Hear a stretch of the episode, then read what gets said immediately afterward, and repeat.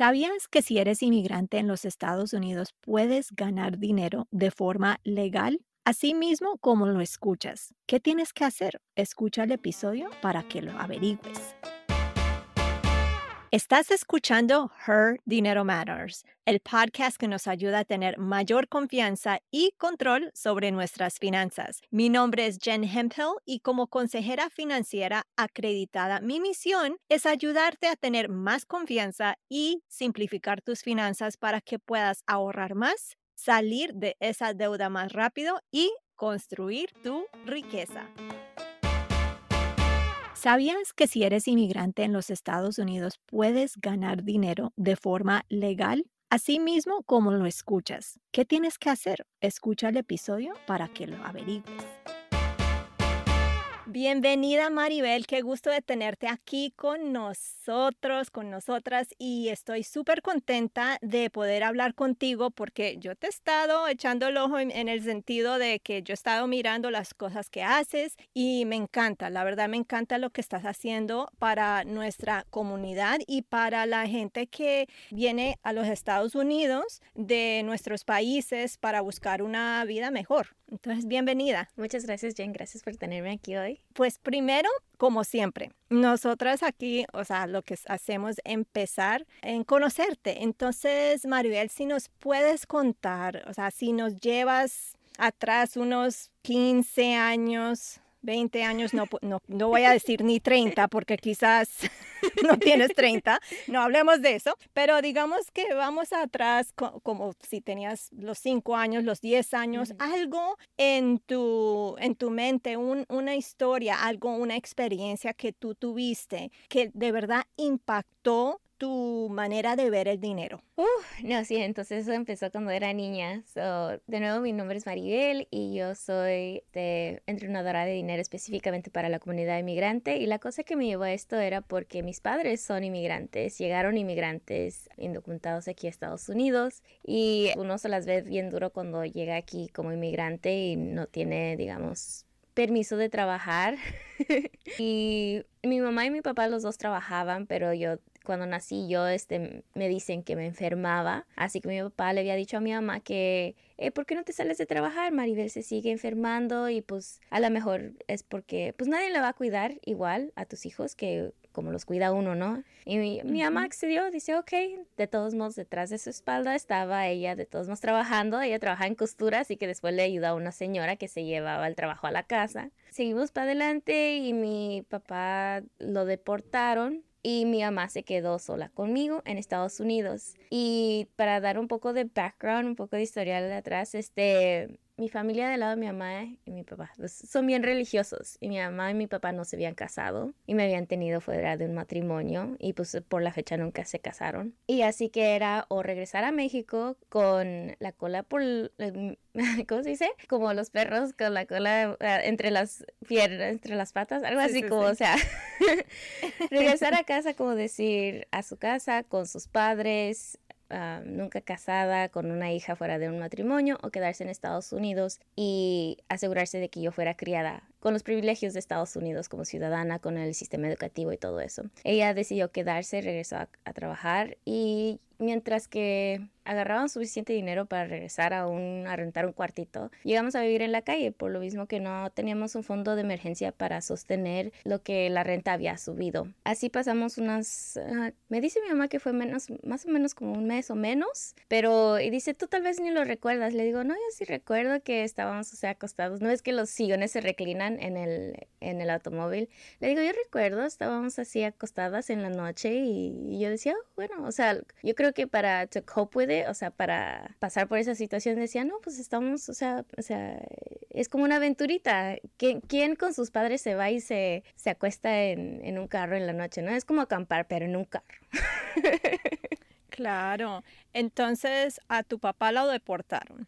Y más o menos un mes, ustedes dos, tu mamá y tú, estuvieron, o sea, viviendo desde el carro, ¿no? Entonces, ¿qué más te acuerdas? O sea, durmiendo en el carro y, y, ¿qué más te acuerdas de esos momentos que estuvieron ahí en, en esa situación que es bien difícil? Ah, a veces íbamos a comer a las casas de los amigos de mi mamá. Mi mamá eh, después empezó a estudiar inglés. Íbamos a comer a sus casas porque ellos bien sabían que pues no teníamos dinero ni para comer. Mi mamá decía que rezaba para que yo no le pidiera comida porque ya no tenía nada que comer, darme de comer. Ay Dios. Y bueno, entonces como pasaron por un más o menos un mes, ¿cómo salió tu mamá solita contigo? O sea, tú y tu mamá solitas, tu papá no está ahí porque lo deportaron. Entonces, ¿cómo salió adelante tu mamá? Mi mamá pues regresó a trabajar y siempre nomás tuvo un trabajo, es más, eso trabajaba por costura. En ese entonces te pagaban por hora, por tiempo, o por cada costura que hicieras. Te decían, haces costura de aquí a aquí, te vamos a pagar 10 centavos. Y ella era la más rápida. No escuchabas que parara la máquina. Unos cuando, si alguien ha entrado a una fábrica de costura, escuchas, mm", y después ponen la otra pieza, y, mm", otra pieza, mm", y la de ella nomás. Mm".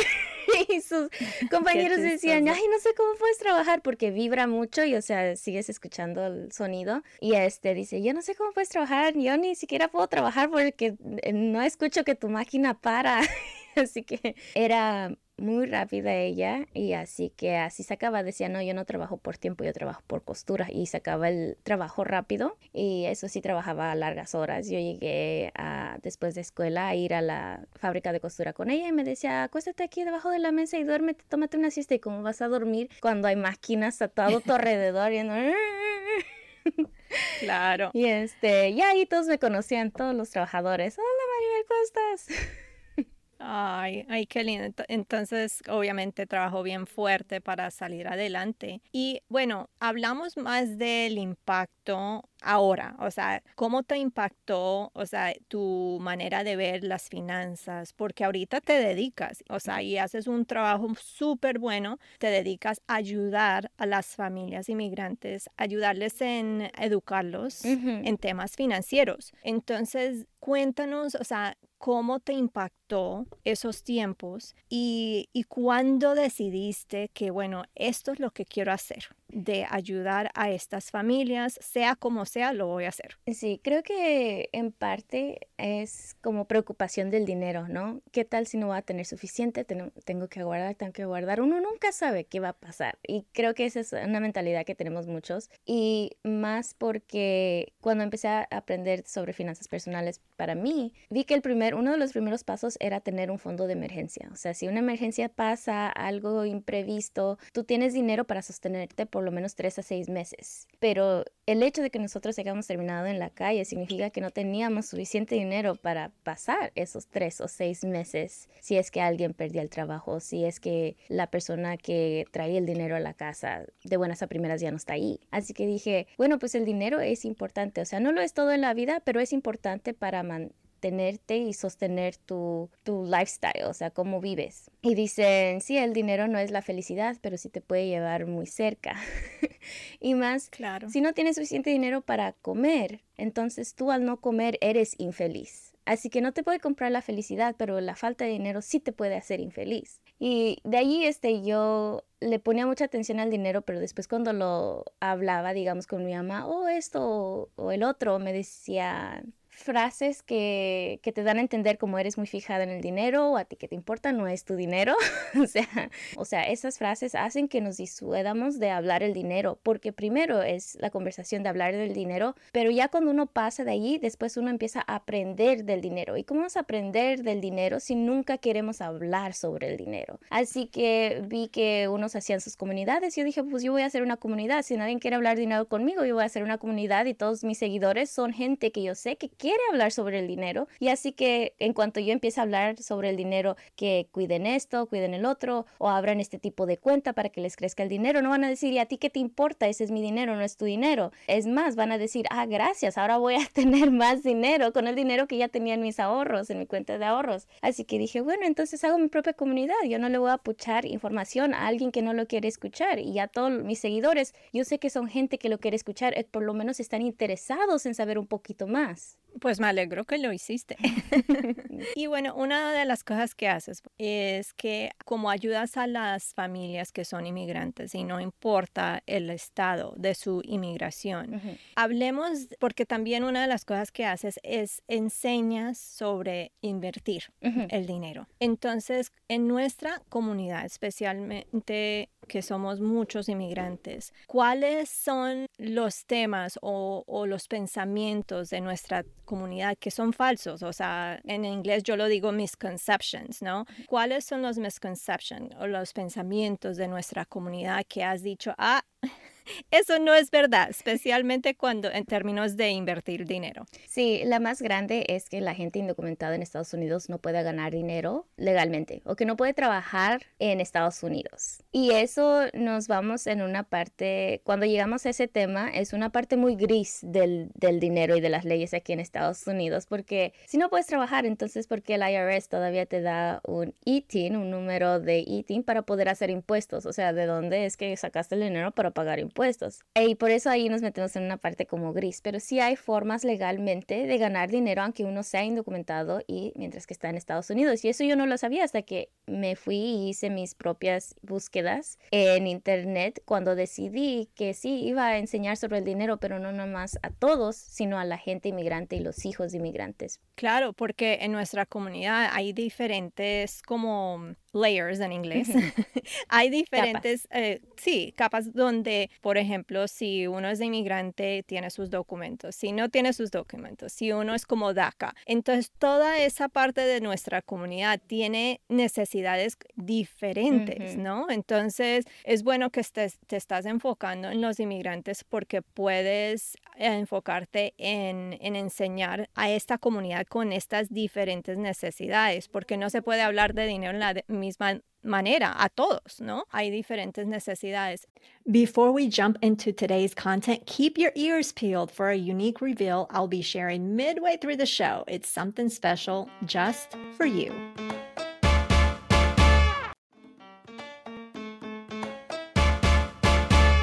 Ready to transform your financial life with ease and confidence? Discover the Her Dinero Matters Money Planner, your ultimate digital tool for simplifying money management with its unique blend of psychological insights and practical budgeting tools. This planner is not just about tracking expenses, but about rewriting your money story. Whether you're aiming for big financial goals or everyday financial wellness, this planner is your personalized guide to simplify your money management and elevate your confidence. Download your copy today by visiting jenhemphill.com forward slash planner for more details and even get a sneak peek inside. Use the code REINA at checkout for 10% off.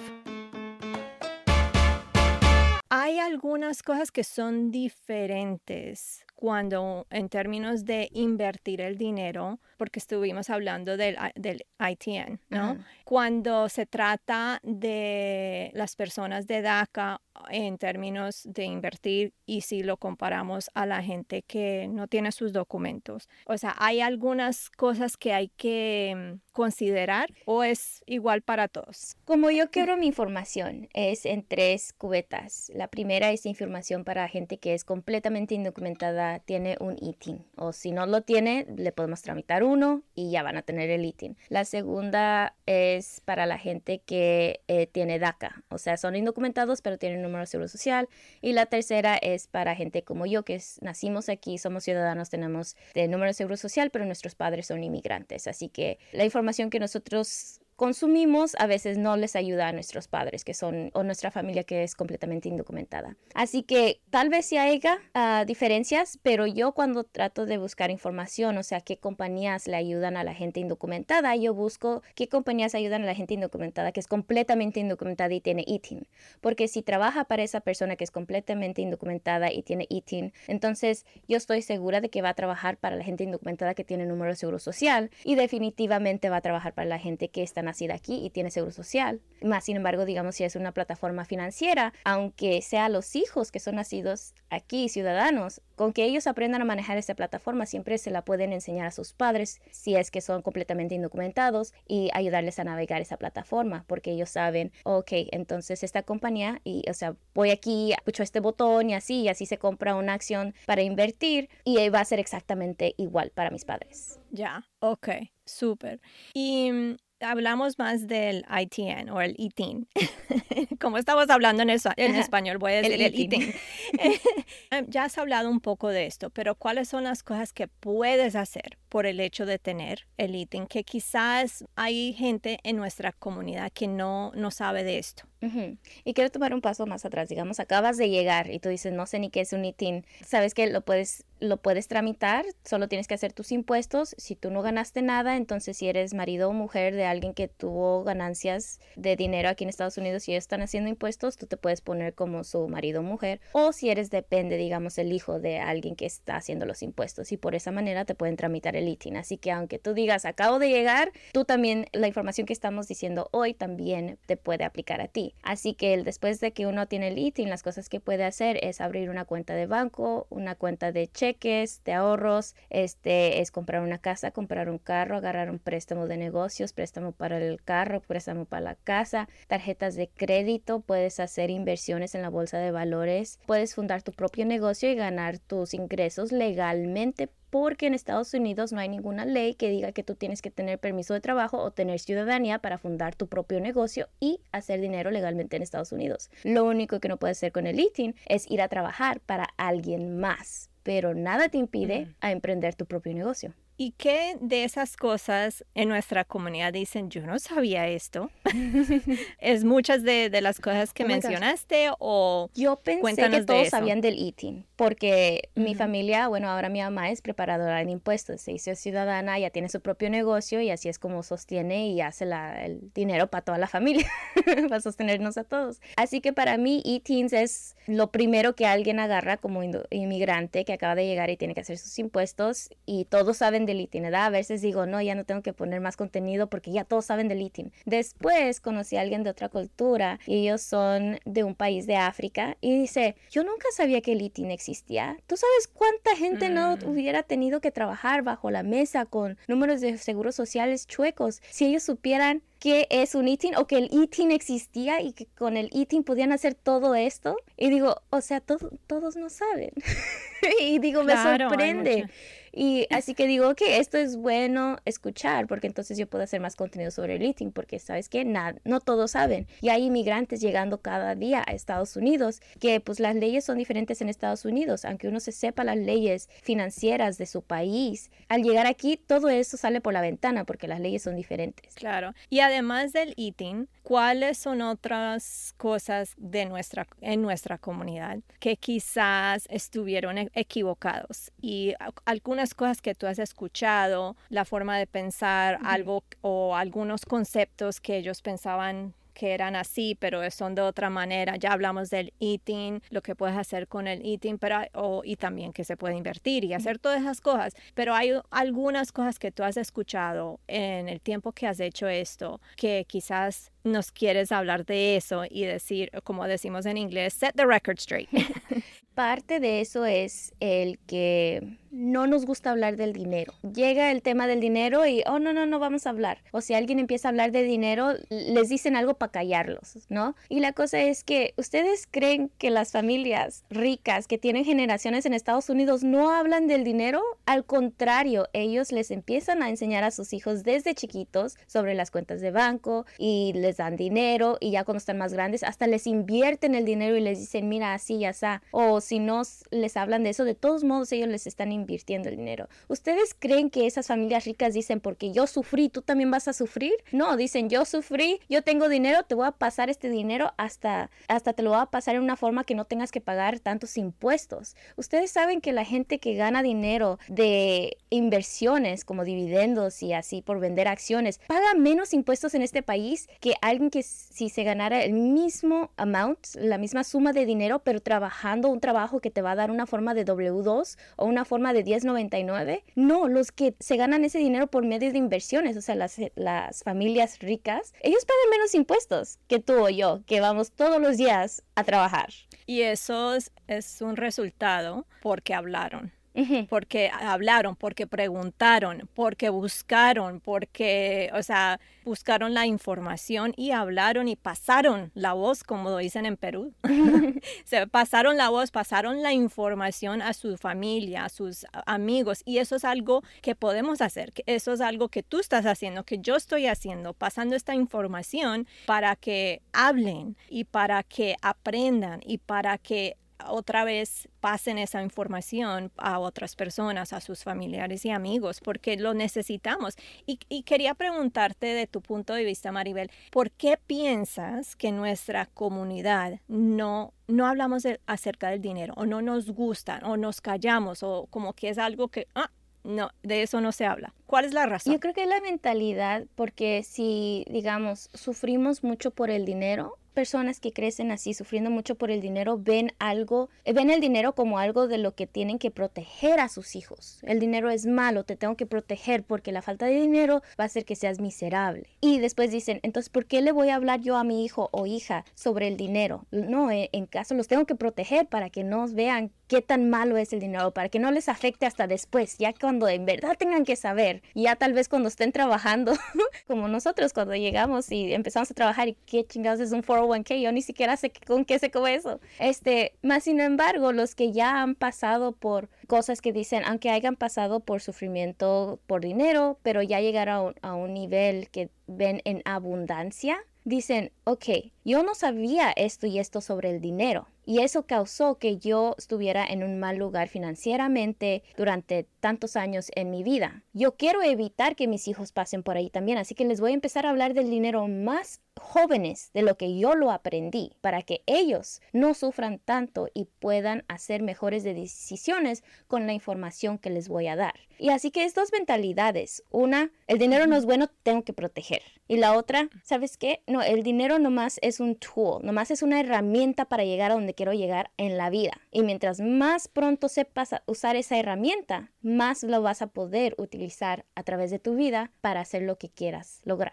Súper. Y Maribel, otra pregunta más. Tú llegaste a hacer este lindo trabajo que haces por lo que viste con tu mamá, con lo que pasó con tu papá. Quería saber, porque también habíamos, hemos hablado que en nuestra comunidad no nos gusta hablar sobre el dinero. ¿Tu mamá te habló? Porque obviamente ella salió para adelante, está haciendo sus cosas y le va súper bien. En un momento, ¿tu mamá habló sobre el dinero contigo o, cuéntanos de eso? Me dio la curiosidad. Sí, sonó mucho, este, como te digo, cuando yo traía cosas del dinero, pero era más como para cuidar el dinero, este pues era recibido más como con ese es mi dinero, ¿para qué te estás fijando tanto? A, ti no te debería de importar y, así cosas. Así que yo aprendí más por ver su esfuerzo. Y tuve un mentor que una vez me dijo, mira, hay dos tipos de personas. Hay una persona que trabaja duro y así es como llega a triunfar. Y hay otra gente que lee libros sobre gente que trabajaron duro para poder aprender eso más rápido y así triunfar. Y dice, ¿tú sabes qué libros lee tu mamá? Y le digo, yo no creo que mi mamá lee libros. dice, no, yo creo que sí, porque ha triunfado. Así que pregúntale a tu mamá, a lo mejor tú no sabes. Pregúntale a tu mamá qué libros lee. Y yo fui con mi mamá, mamá, ¿qué libros lees? Dice, yo no leo libros. Así que ella había triunfado y mi mentor pensó que era porque ella había leído libros y aprendido de la otra gente que había este, pasado por cosas y así, así había triunfado. Pero no, mi mamá es el tipo de persona que trabaja duro y así es como ha triunfado. Así que no mucho hablamos sobre eso y cuando les trato de enseñar así a mis hermanos y hermanas ahora sobre el dinero, como que se disgusta también, como, o sea, ellos, ¿para qué les estás enseñando sobre el dinero ahorita? Si les quieres invitar, entonces invítales. So, digamos, este, yo no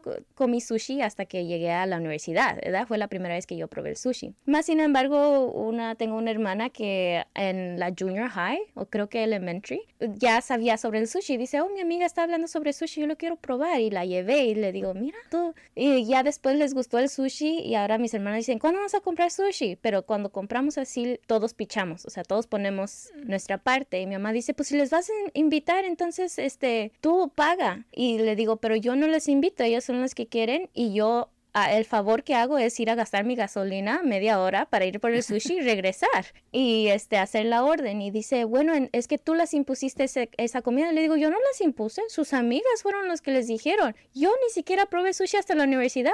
Ellos antes de, esa edad ya todos saben lo que es sushi ya ya se están culturando su paladar y por eso digo o sea el sushi no es una comida de necesidad. Fuera de necesidad sí yo les invito a pero este es como un lujo comer el sushi así que por eso digo no, pues si ustedes quieren, todos tenemos que pichar para que eh, vayan aprendiendo, porque todos les dan este un domingo, les dan un poco de dinero, así que les digo, no, es que tienen que aprender a manejar el dinero. Si quieren algo, para eso es el domingo, y así que tienen que aprender a ahorrar para gastarse eso.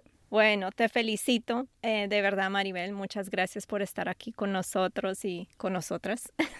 y, y, gracias por todo el lindo trabajo que estás haciendo. Te agradezco mucho por todo lo que nos enseñaste hoy y espero que vuelvas pronto. Gracias, gracias. Y para todos los que están escuchando, te hago contenido en inglés y en español. Así que si son bilingües o tienen familiares que habla uno o el otro, ahí es el lugar para ustedes, para toda la información financiera para los inmigrantes. Espero que te encantó esta conversación de hoy. Aquí están unos puntos importantes que quiero que lleves del episodio de hoy. Primero, que analices cuáles son esas creencias limitantes que tienes acerca del dinero. Pregúntate qué tan cómoda o cómodo te sientes hablando de dinero y eso te va a ayudar a analizar y crear un plan de acción que funcione para ti.